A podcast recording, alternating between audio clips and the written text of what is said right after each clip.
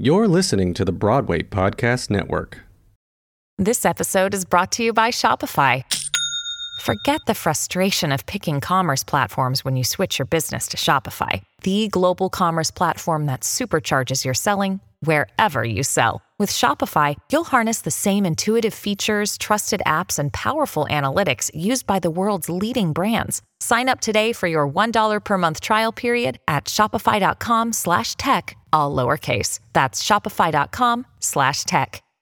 Hey, it's Ryan Reynolds, and I'm here with Keith, co-star of my upcoming film, If, only in theaters May 17th. Do you want to tell people the big news?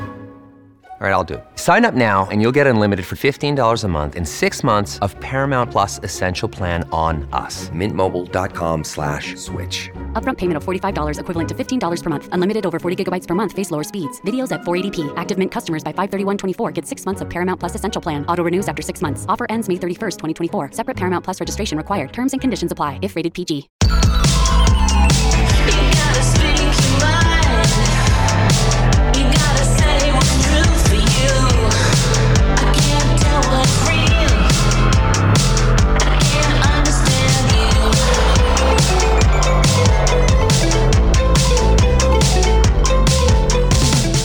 Hi, I'm Tonya Pinkins, and I'm very excited to talk with my guest today, who I discovered on Instagram. I got to tell you that Instagram and TikTok are like my schools lately. The young people are giving you education about everything uh, vocabulary, grammar, indigenous history, black history, African history. I am scrolling every morning for an hour or two to learning about the world. Um, so my guest today, his name is Tony Neighbors, and he is from Racial Equity Insights.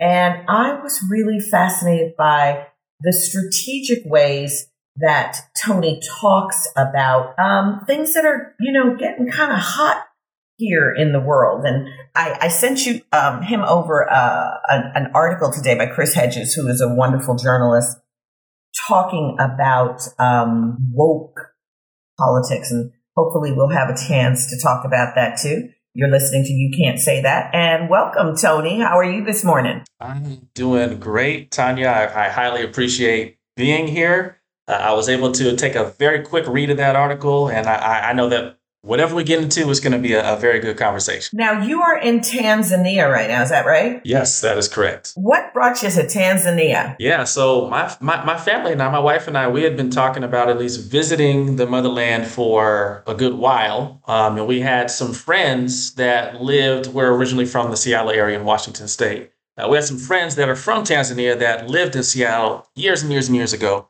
So we did a little research, decided to visit Tanzania last year. Uh, really enjoyed it and said, hey, let's go on an adventure. Let's see what a longer term stay there could feel like. Uh, let's get that experience of being outside of the US, having our four black sons be able to be in a place where everybody looks like them.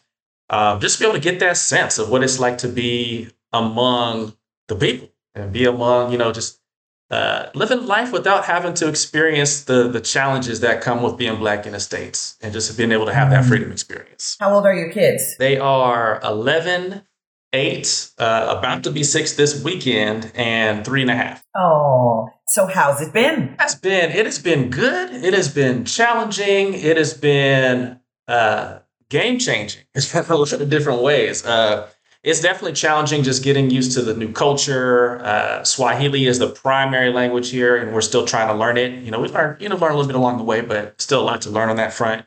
Um, for me, it's getting used to the weather a little bit because it's it's hot all the time, but it's beautiful and sunny and beach. Um, like today, we just for the heck of it decided, hey, let's take a little family walk to the beach. Which you live in Washington State near Seattle. That's never uh, a guaranteed experience at all, let alone the Indian Ocean. And so, yeah, we're starting to settle in. We're having a good time and uh, definitely looking forward to continuing to experience life here. So, uh, I just came back from traveling um, on the continent in a couple of countries in West and Central Africa. Um, I was in uh, Ghana, Accra, uh, Cape Coast. I was in Benin, all over Benin, north to south. I was in Gabon, where my uh, African ancestry maternal line was traced, and I was in Sao Tome. And uh, I had awesome. been to Sudan. Thank you. I was in Sudan and Egypt earlier in the year. I'd been to Egypt before. I've been to Morocco. And this trip for me was life changing. And I, I'm going to share why. And then I'd love your response to this from your perspective.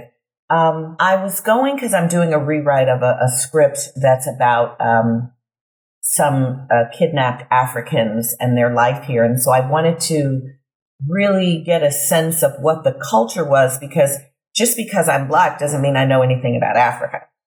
And mm-hmm. so I wanted to go and absorb some of the culture that exists now because I know that some of it goes back a long way.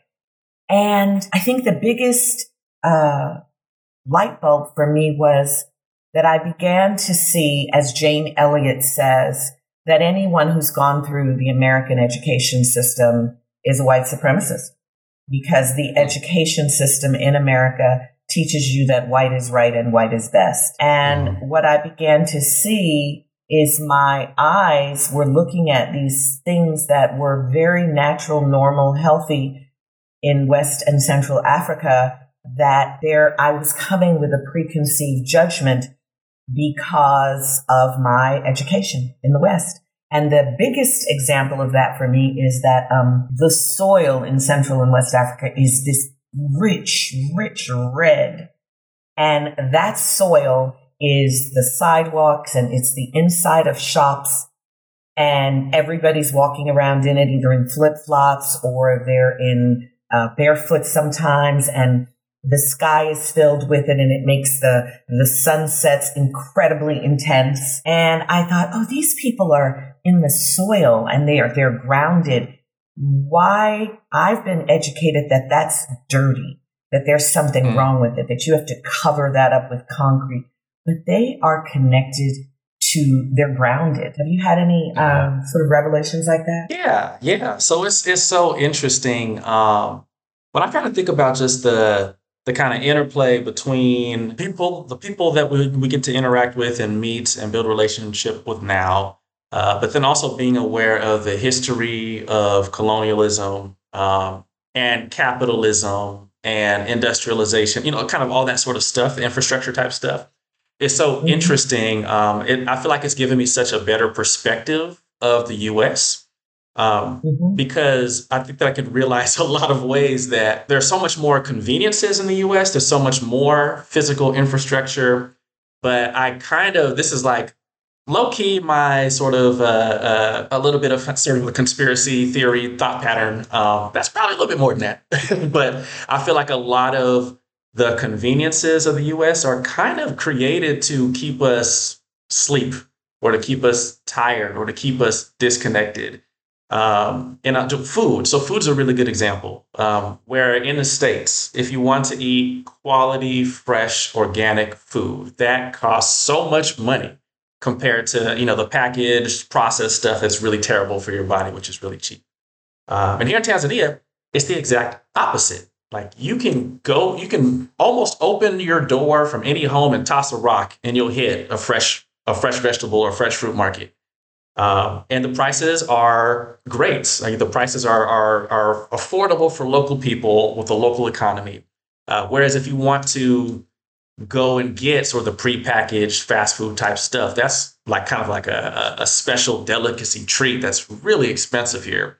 Um, and I just love the alignment with just, again, just the earth, the alignment with the earth, the alignment with animals uh, the sort of just kind of natural spaces. It's, it's, definitely the same thing over here where there's a lot more uh, dirt roads, a lot more. I mean, they, they, have paved roads as well too, but certainly a lot more dirt, a lot more just sort of animals that you'll just see around. Um, and if I want to go to a market and if I want to order, you know, beef or chicken or something like that, uh, almost every single time that animal was alive that morning or maybe just last night, uh, and it's so fresh. Um, and I just I yes. love I love that connection, you know, and I love that ability to get fresh vegetables and fresh food and, you know, all that kind of different thing. Uh, where it's just easier. It's easier and more affordable, and you're uh, it's much easier to connect with the actual local people relationally when you are going to the local market, um, as opposed to you know going to the box grocery store and you know buying your boxed pre-made stuff, uh, which we shouldn't be eating anyway. we should be eating that anyway. So I really like that that is less accessible here, um, and certainly it's a lot better for the health, a lot better for the the connection. Um, and I, I'm definitely a big fan of the importance of grounding and being in nature. Um, you'll see a lot of stuff on my social media is me out in nature talking about stuff. Um, so yeah, I, I, definitely dig it, and I really appreciate how easy it is to be able to get outdoors over here. I food is a, that, that would have been my next issue. I have a very sensitive stomach and the whole digestive tract, and just changing even sometimes from a state everything will get messed up for me. So I travel with my, my Lomotil, my, you know, uh, Pepto Bismol because I'm expecting that the change in uh, everything is going to affect me. I did not have any issues in Africa. Not once did I need any medication. Um, learning that there that the the cheapest food to eat there is fresh fish because they can just go to the sea and catch it and you go to a restaurant and you're sitting for an hour because they got to catch it and scale it and clean it. We would we would call restaurants in advance to um, let them know when we were coming so they could prepare for us. And so I was eating fresh food, fresh fish and vegetables every day. You don't have a lot of chicken because it's too expensive to feed the chicken. Um, I don't eat pork, but pigs were running around all the time. And you think about people running around with their pigs and their chickens and their goats. That means the biome is being shared, less risk of people getting diseases from animal to people because they're sharing a biome because they're living together. Um, yeah, it was easier to be, to eat healthily there. And here I eat a lot of candy chips, uh, cause I have cravings for them. And I didn't have any of that for five weeks, didn't crave it uh, pretty much as soon as I got back here and ate one meal, the cravings came up again. Definitely can resonate with that. Um, I think you, it sounds like you were a lot better than me in Africa. I definitely have not been able to fully shake the sugar cravings. so I still, you know, I have kind of that sweet tooth. um, or I, I, think I've realized that if I'm really busy or stressed out or whatever the case is, I really like crunchy stuff like chips. Like that's just kind of my jam.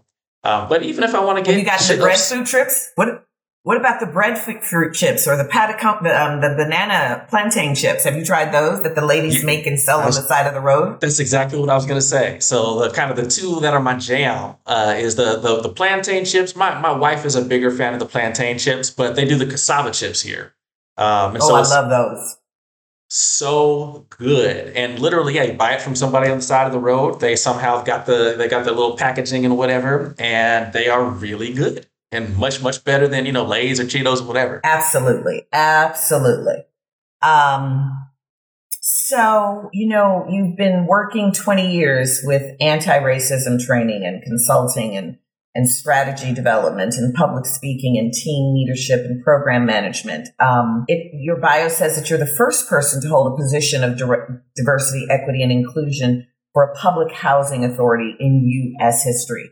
So those words, uh, diversity, equity, inclusion, they have become uh, slurs now in uh, for a certain population of the U.S. But um, what is your, your, your feeling about that? And, and what does it really mean? Um, that article from Chris Hedges that I shared with you really talked about the performativeness of so much in our society right now. And I want to hear your thoughts about what you do versus the attacks on what you do. For sure. For sure. So, uh, it's so interesting. So with me, uh, and you probably picked this up from hearing me speak on videos and that kind of thing, but I am really particular with words and with language. I love putting together the correct words or the right words, or the best words to convey whatever it is I'm trying to convey. Um, so there's this there's this thing with some of the language, and I'll, I'll start there, and then just you know help me if, if I'm missing parts of what your question is. But um, there's this kind of perpetual thing that happens um, where oftentimes black people will create or you know sort of start particular language that has to do with pursuit of equity and liberation. Uh, and then it gets co-opted by the masses uh, most often the white masses and uh, is then misused um, or is actually then used actually or weaponized against our freedom movements Uh, and then we end up sort of shying away from the language that we created because then suddenly it goes mainstream and then it loses the meaning that we originally uh, intended for it. Um, like how the word woke is now this uh, political sort of boogeyman for the right, uh, having to do, you know, with anything that we're trying to do so the world is more fair and more just. Um, but then suddenly now it's this woke boogeyman where they're trying to attack, you know, white people, you know, the, the, whatever that sort of, you know, all that sort of uh, uh, conversation is around. Um, and that frustrates me. You know, it really frustrates me how our language is co-opted like that and is misused and is flipped around and all that kind of thing. And then we, you know, we have to kind of get creative again. Uh, but you know, we have a very, we're very creative people, and so we do that and we figure it out and we keep it moving. Uh, but that's something that definitely is annoying and frustrating. Um, and that's the thing, same thing with the DEI. I will confess, I don't know who sort of started that particular phrase, diversity, equity, and inclusion. But for me, I think that uh, effectiveness is really, really important. When I was at the Housing Authority, uh, one of the first things that I did uh, after maybe the first month or so of just getting to know the, the team and then getting to know me uh, was I just did a few educational videos explaining what those words in my title mean. What does diversity mean? Why should we be excited about diversity? What does equity mean? And why does that word used instead of equality? Those are two different concepts. What does inclusion mean? And why is that so critical to tie all this stuff together? And so, uh, what I Could gathered from my very quick now? read, yeah, yeah, uh, you mean each you each, yeah, I'll, I'll talk about those for sure. So, diversity is uh, really having to do with a lot of different cross sections and slices of humanity being represented in an organization or a space or whatever the case is. And so, uh, ideally, that is happening uh, racially with gender representation, with sexuality, uh, with you know religious expression, with ability, with ages, and you know the list kind of goes on and on and on and on. Um, and a lot of a lot of organizations they kind of conceptualize as you know diversity is really good for PR. You know, diversity is you know we need to be careful so we don't get sued for saying something we shouldn't say. Um, which you know I guess those things are both true. Uh, but there's a lot of study that shows that organizations function better when they are diverse and inclusively led. Uh, they their customers trust them more. There's uh, longer retention. Uh, there's better customer and uh, staff happiness. Uh, they come up with more innovative solutions and they do so more quickly. There's been you know, a lot of study around the benefits of that. Um, so, you know, hopefully, at least from an organizational standpoint or any sort of problem solving standpoint, people would desire for that because diverse groups are more likely to uh, challenge assumptions instead of just sort of everybody flowing in the same thought pattern that might not be the best or the most effective thought pattern. And so uh, it's important to recognize that that's what diversity is. Um, however, diversity diversity is nothing if it is not inclusive and equitable. Um, if it's just diversity, we've just got you know we got my black person, I've got my you know my my queer person, I've got you know whatever, which I've actually heard organizations communicate that way. Uh, that is just tokenization. You know that that's literally just sort of window dressing so your group looks good, um, but those people have no say or no impact on the actual organization. And so when we talk about uh, inclusion, that is what does it look like for this diversity of people to actually have impacts and be at the decision making table and be involved in leadership and actually have power and control over the direction of the organization. And that was something that was such a game changer about my, my time at the Housing Authority. Uh, it's because literally just the executive director was over me. Um, and this man was uh, South South African um, I'm sure you're, you're familiar with some of the, like the South African kind of racial categories. So he'd be considered colored and South African. Um, and he is at the age where he has a lived experience of apartheid Africa and a very strong passion for racial equity and racial justice. And this is of us. Um, and then I'm, you know, director level with the entire senior leadership team. And then we've got all the staff that kind of go, you know, go below us. Um, so I'm able to speak authoritatively and I'm able to mentor and guide and even correct directors and their staff in their departments. Um, and then we eventually get to a space where we're holding accountability and, you know, yada, yada, yada, uh, which was really exciting because that's unique and I think unusual for DEI staff and organizations. Um, looking for you to say something. Now- are we going to say that, Tonya? Yeah, I, what I wanted to say is that um, you know, you said your company's gonna be better if you have these diverse perspectives and point of view and lived per, lived experience.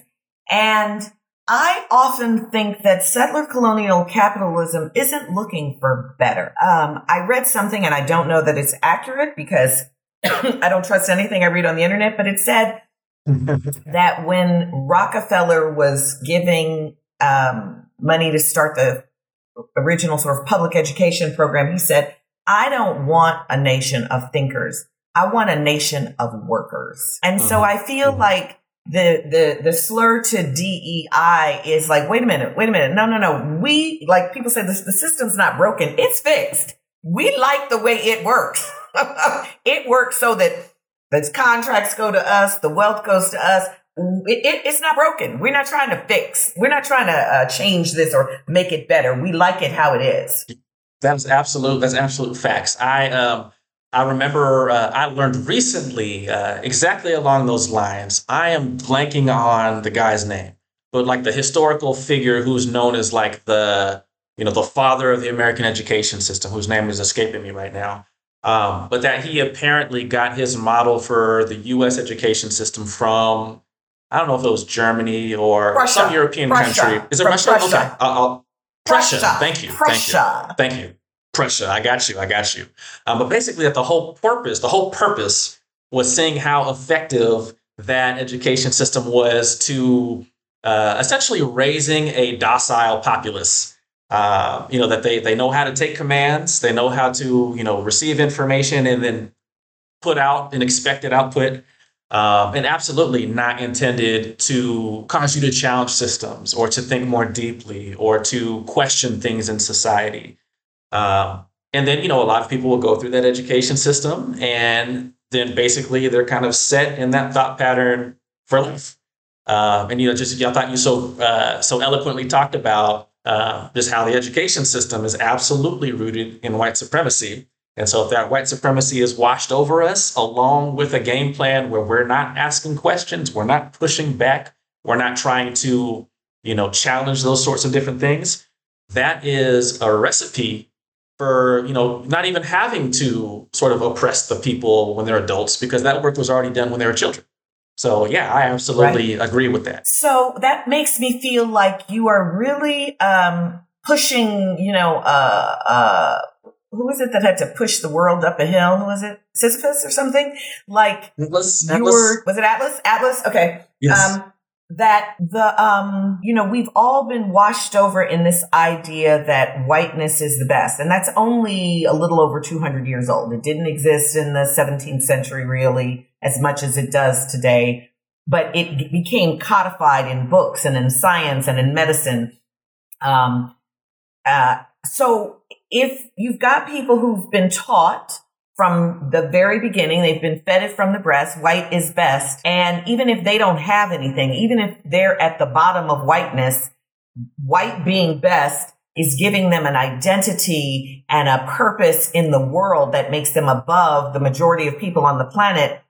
Why, how would they ever be interested in um, recognizing what I believe is that settler colonial capitalism with white supremacy has actually diminished what is available to everyone in the world. And so inside that, that global system, we all have less because to me, this universe is the only um, perpetual motion machine.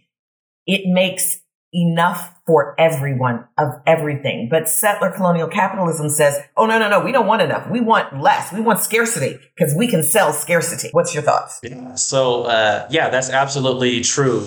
Um, and it's just so interesting to, you know, sort of see whatever these groups of people are that get really pumped up and excited and enthusiastic for billionaires and just sort of, oh gosh, I want to be like that person. And just sort of these, these sort of fiction about you know the fact that this idea that billionaires just work really hard and they're so smart and then suddenly they're they're billionaires um, with no acknowledgments of just the really evil, awful, exploitative stuff that is required to become a billionaire. Um, but those are the things; those are the people that are sort of uplifted. Um, and we saw we saw this happen a lot with the um, not not well, I guess just kind of in the last couple of election cycles, um, and then just sort of the the Trump worship where there's this, this idea that someone who was known for money, which that the reality that is anyway, we can talk. That's a different conversation. but he's known for you know for money and you know for quote unquote business and for blah blah blah. Um, and then there's a sort of uh, there's this there's this there's this thought pattern among people that money and capital equals moral value and moral superiority. Um, so there's a sort of a this this in bed relationship with these things that people really have a hard time separating. Um, and there's a quote, I'm going to paraphrase it because I don't think I have the full quote in my mind, uh, but a Lyndon B. Johnson quote when he was observing this exact same thing. Uh, you know, LBJ is a very polarizing figure for very good reasons, but you know, he says this quote about um, uh, what is it? If you can, if you can, if you can convince the lowest white man that he's better than a black person, um, you know, basically you've, you've got him, you've got him won. Um, you know, something like hell, he'll he empty will, his pockets uh, for you. Yes, yes, that he will empty his pockets for you. So yeah, this is a yeah. very so effective system. So how do we shift that? I mean, I think that that's what your work is.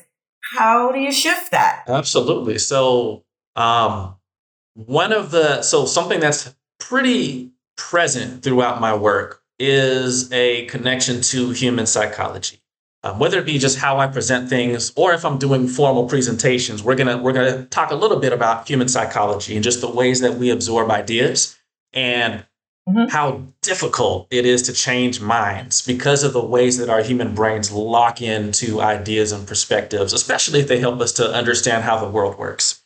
Um, it's really hard to unravel those sorts of things that happen with people. And so, what I do at least is I am extremely strategic with who my audience is and who I invest and who I pour my time into. So for me, I I have I have experienced and seen too often that it is ineffectual um, and honestly a waste of my time to spend a lot of energy trying to convince people that you know these global horrible oppressive systems are horrible and oppressive. Uh, for me, basically, I, I look to create spaces for people who have had at least the beginning sort of surges of epiphany or awareness or question mark um, and are looking to dive deeper and are looking to figure out, oh gosh, I think there's something awry here. I've seen enough to realize that something is quite not, something's not quite right. Uh, but I need, I, I'd love more information to be able to learn what that stuff is and then to be able to actually get involved with making real effective change and transformation. Um, I think there is certainly uh, uh, there are a lot of lanes when it comes to anti-racism and anti-oppression work. Uh, and I, I, you know, it's impossible for me to occupy all parts of those lanes. So I kind of find my lane that I've been effective in, and then I, I ride on that lane. Um, and then certainly find ways to partner with folks that can really do some of that mind changing work for people who need their minds changed. Uh, but that I think is actually a really powerful place for accomplice work or ally work.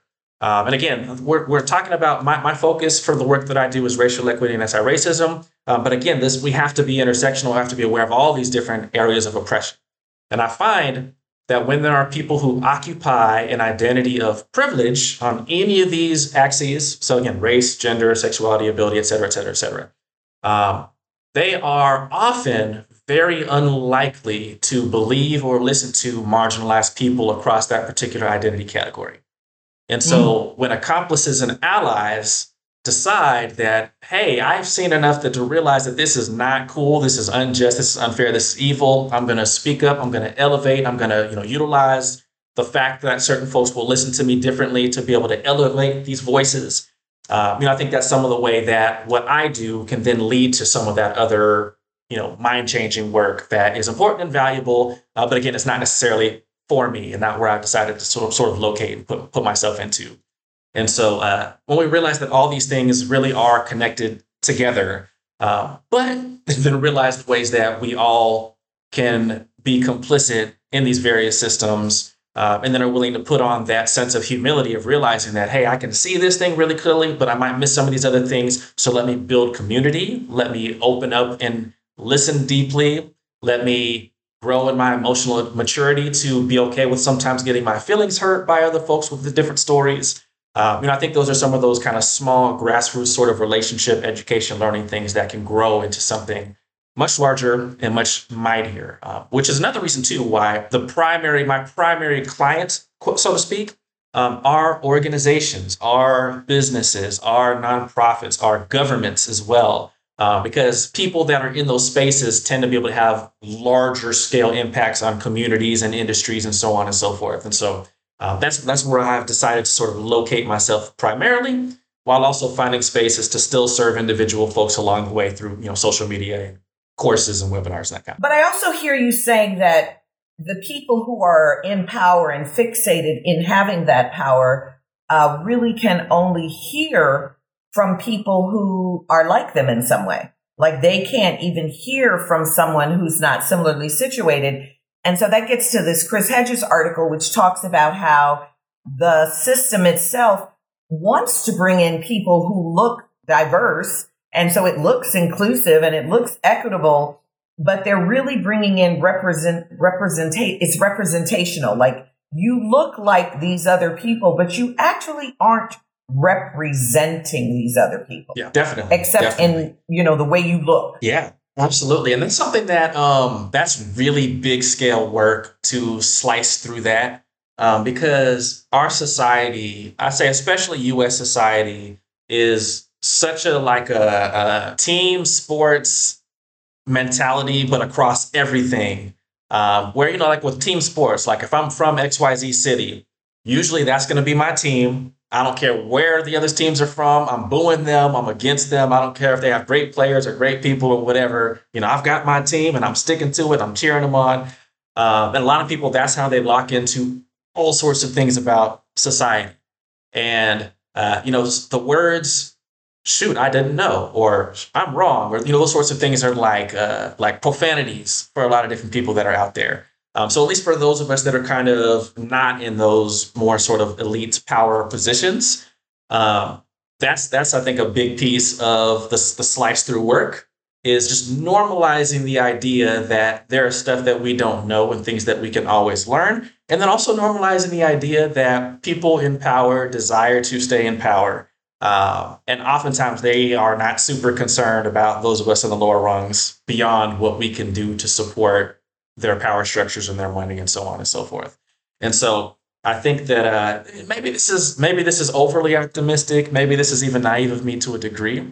Um, but I believe that there are possibilities that when enough of the masses start to wake up and start to come online and start to, you know, like unplug from the matrix, uh, I think that when a lot of people come together and demand certain things, that's where that progress at least starts to continue to move forward. Even if it is a long journey, even if it feels like slow and piece by piece by piece, um, I believe that's how we, we get past each obstacle and how we start to climb each rung of that journey to be able to make that transformation.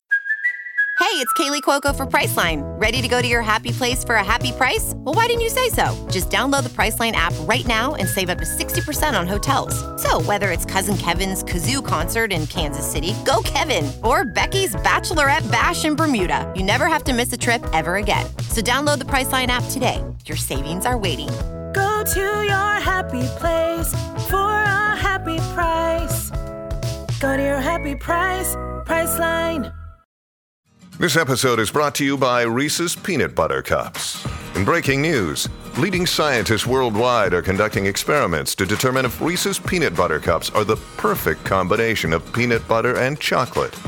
However, it appears the study was inconclusive, as the scientists couldn't help but eat all the Reese's. Because when you want something sweet, you can't do better than Reese's. Find Reese's now at a store near you. So for, you know, somebody who happened to tune in today, because, you know, Tonya's an actress and I like her. Oh my God, she's talking this diversity, equity, inclusion thing. oh, I didn't know she was one of those. What is your message to them? I mean, um, it's good to define the one of those um, because my sense is that the one of those I'm, is someone I'm, who I'm, cares about I'm humans. The woke, I'm in that woke politics. I'm the woke politics. I'm doing it from DeSantis's point of view. yeah, yeah. And it's just, it's, oh gosh, right, right. And it's to me, it's such a weird, it's such a weird perspective to have. Because um, I mean, the whole idea of, of woke is being aware to ways that people are treated poorly based off of things about them that they have no control over. And so, how can we make a world that's more fair for everybody? So, it's such a weird perspective well, to be. Some people anti don't want to that, a world you know that's I mean? fair for everybody. No, That's fair. because That's- I mean, I think that that's gets back to the thing that uh people don't want a world that's fair for everybody because if it's fair for everybody, I'm going to have less. Yeah. And to me, that also, uh, that that's part of the relationship between all these different systems. Because, um, you know, again, we can talk about racism, sexism, homophobia, you know, ableism, uh, but then sort of undergirding all that stuff is capitalism um, and imperialism yes. and colonialism, right? Like power and money, money and power, power and money, money and power.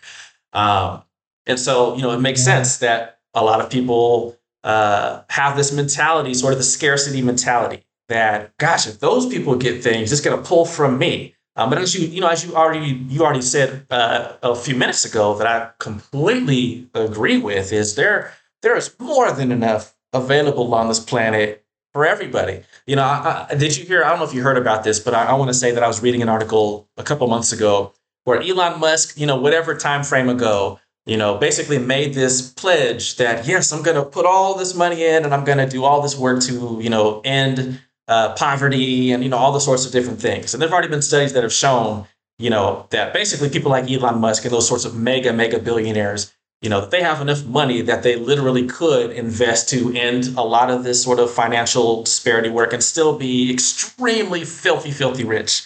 Um, but they just choose not to. just you know, point blank choose not to. Uh, and so these the sorts of ways that we have this belief that there's not enough for everybody.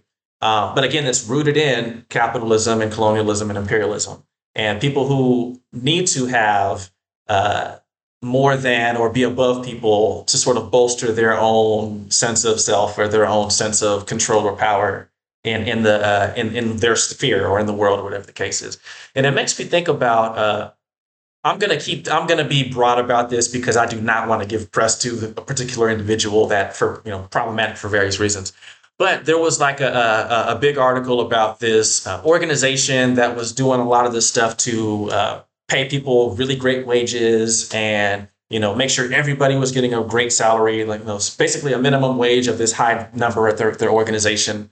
Um, and then basically the other higher ups in the organization, the other you know directors, et cetera, got really upset about that, even though their salaries were not being changed. And sort of like this idea of uh, if their director money is too close to you know those those lowly entry level you know beginner level staff uh, then suddenly they're not satisfied with the same salary that they were already getting. Um, it's just sort of interesting the way that people's brains work around that. It's like well what? They they are not worthy. They're not as worthy as me because they're not this title et cetera et cetera et cetera. Uh, again when there's enough for everybody we don't have to live that way. And then when more people can wake up to that um, ideally and theoretically and hopefully that changes the game in some of the conversations we're having on a broader scale. Well, it's I don't know which company you're talking about. Maybe you'll write it in the chat for me. But um, there yeah, was also a study that showed like if you have say there are people who are making a dollar, there are people who are making two dollars, and there are people who are making three dollars, and you give the person making two dollars uh, two dollars that they can give to someone, yeah. not themselves. They can't keep it. Um, what uh-huh. they found in the study is that they will give it to the person above them because they don't want to give it to the person below them and allow them to go above them. And uh, yeah, I, I, I, I, don't know the psychology of that. It's really, really strange. I once went to the Karrass School of Negotiation and I felt that basically what they were teaching people is deception. Uh, they disagreed, but as long as I operated from the model of deception, I was the top negotiator in the room over every CEO that was present. And then for our final negotiation, what he told us was that he wanted it to be a win-win negotiation where we negotiated so that the other person could win. Well, I took that to heart and everybody else, I guess that was the click for them to get the deception side. And I, you know, negotiated and we were using real money for that negotiation. I did a win-win negotiation and, uh, I was the worst negotiator in the room for that one negotiation. I did worse than anyone else in the room because I really tried to make it win-win. Oh. it's just really interesting. Yeah, it's just so interesting how those things work.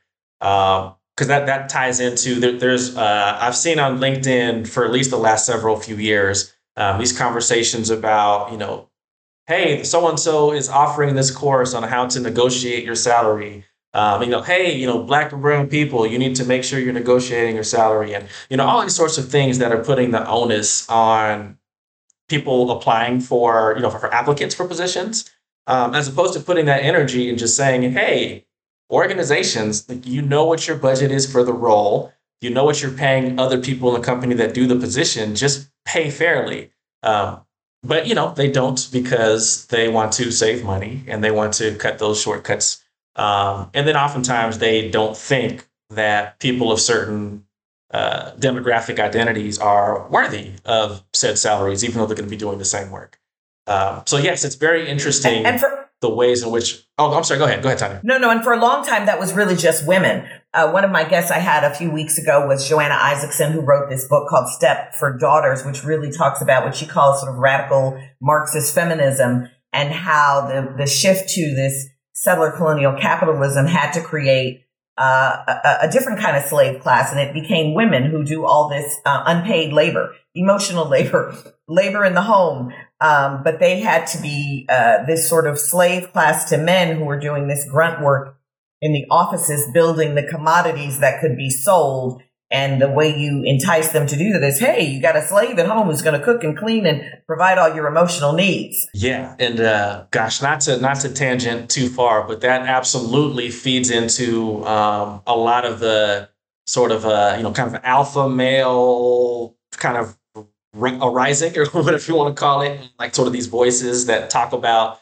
you know, this is what women need to do, and this is, you know, this is how men should be treated, and like all that sort of trash, uh, which doesn't work even for those people that grow really big platforms based off of those messages.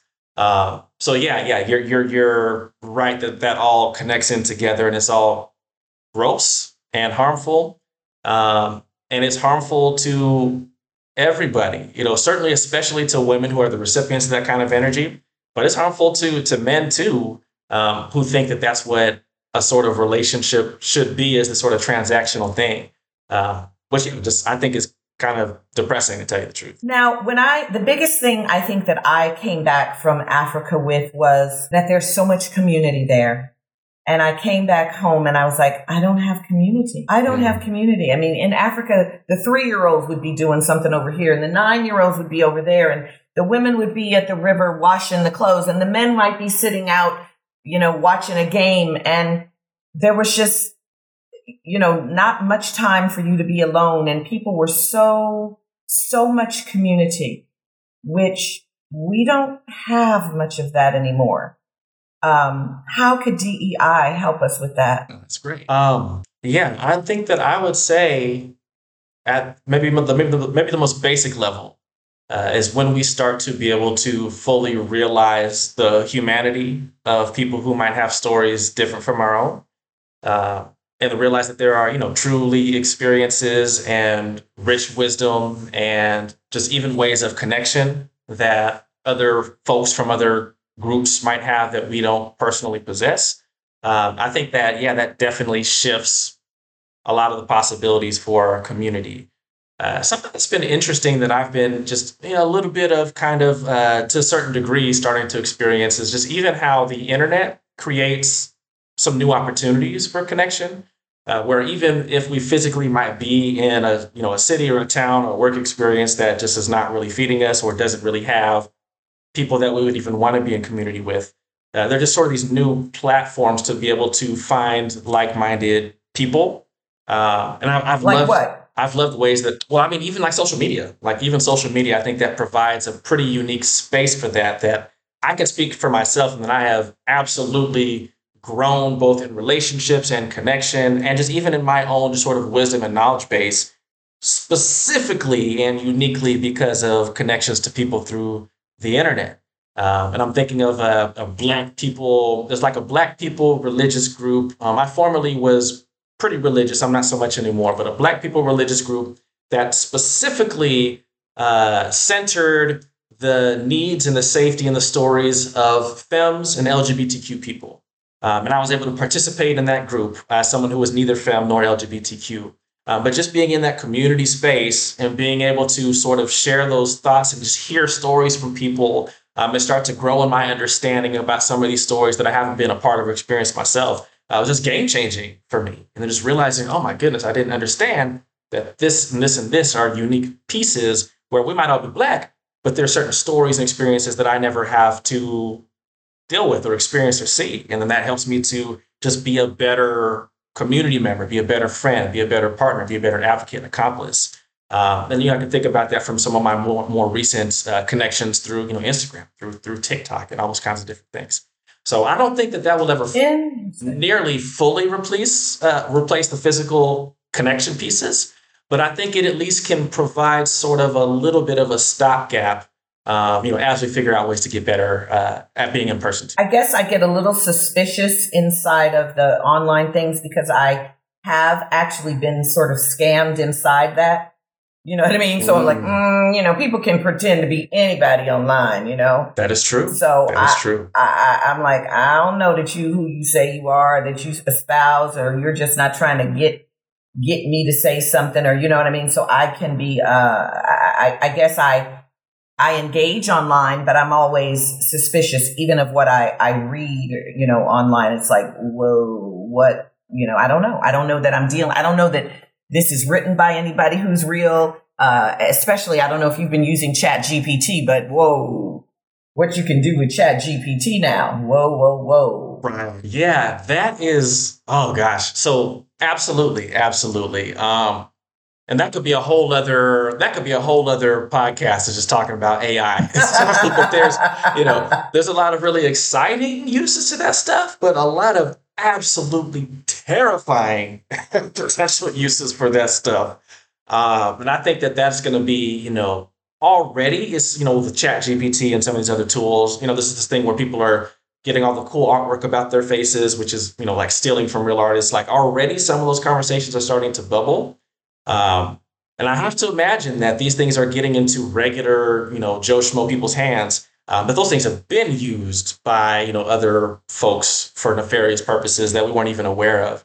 Um, so yeah, I'm not mad at that. Like I, I definitely understand that that that suspicion. Um, I myself am very particular with how I engage people online. Um, with very particular with my boundaries, with my connection points. Um, but yeah, it'll be very interesting to see what that future is going to look like. You know, not even necessarily five years, but you know, maybe maybe next year, maybe next couple of years uh, you know how that stuff is going to be used to manipulate people. Yeah, I've been watching a lot of the the British shows. Uh, have been doing a lot of stuff with deep fakes for some time, and and and focusing on the fact that they now have the capability to do real time deep fakes. Like, an it, you can be watching a live interview with, um, you know, someone asking questions, and they can they can deep fake it, and so it's like, whoa, yeah. whoa, whoa so I'm going to give Absolutely. you the last Absolutely. words here. Yeah, I'm going to give you the last words. What would you like this audience, which is largely people who love the theater,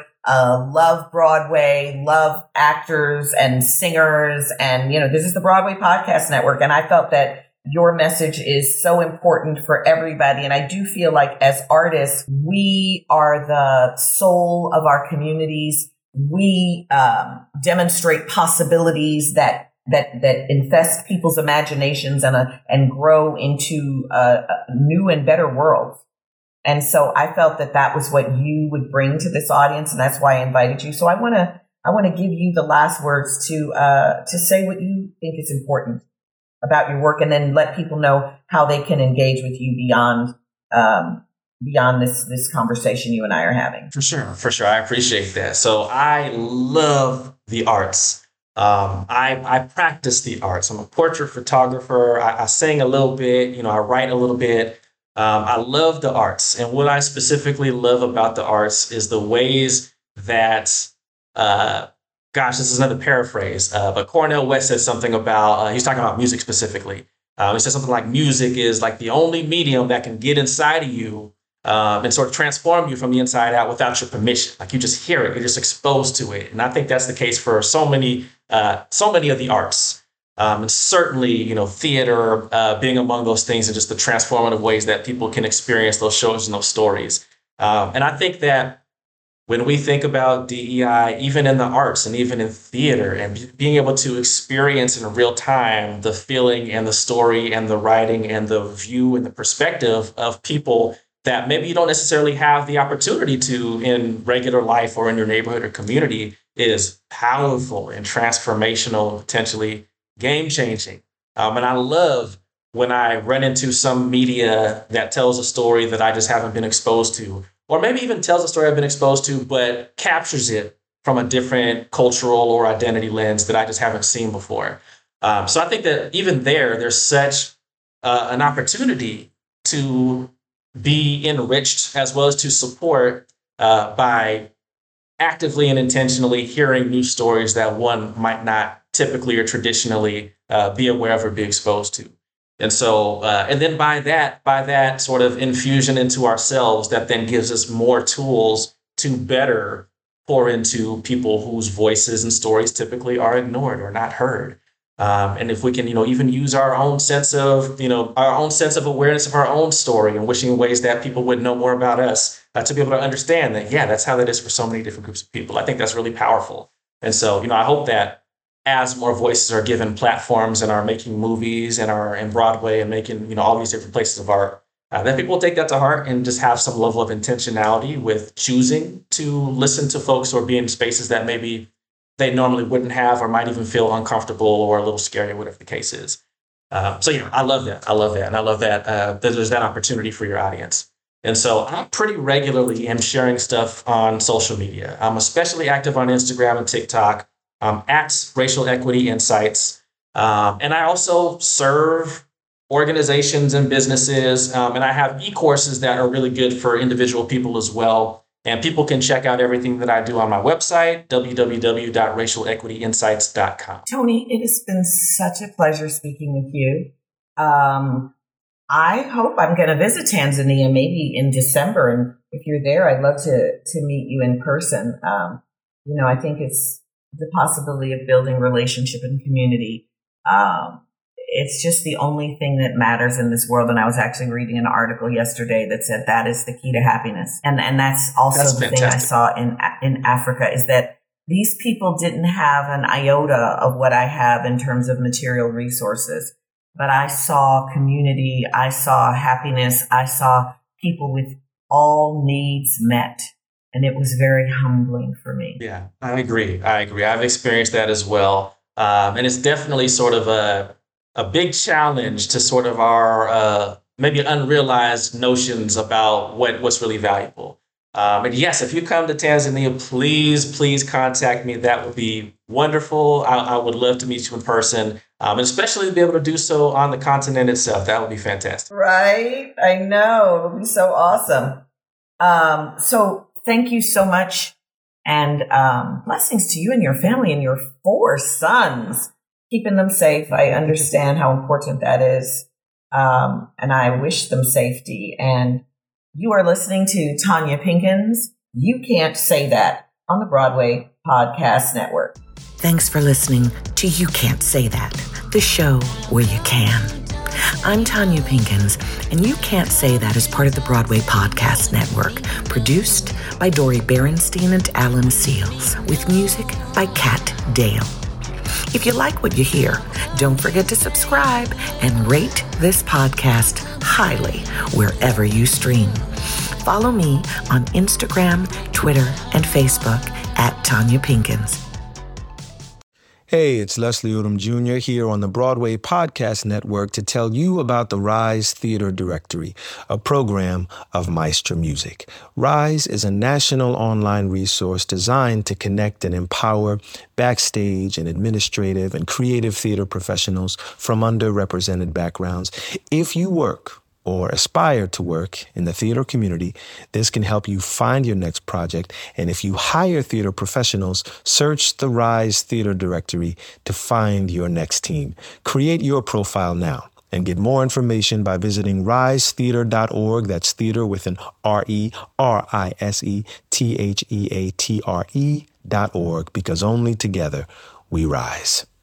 Judy was boring. Hello. Then Judy discovered ChumbaCasino.com. It's my little escape. Now Judy's the life of the party. Oh, baby, Mama's bringing home the bacon. Whoa, take it easy, Judy. The Chumba life is for everybody. So go to ChumbaCasino.com and play over 100 casino style games. Join today and play for free for your chance to redeem some serious prizes.